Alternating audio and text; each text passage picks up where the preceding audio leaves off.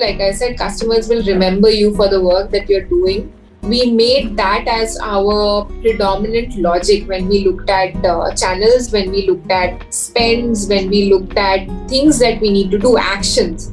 It was not so much around uh, whether it should be spent here or there. They we it was more around uh, you know possibly what actions we are taking listen to the power packed episode of podcast on this sunday so stay tuned for it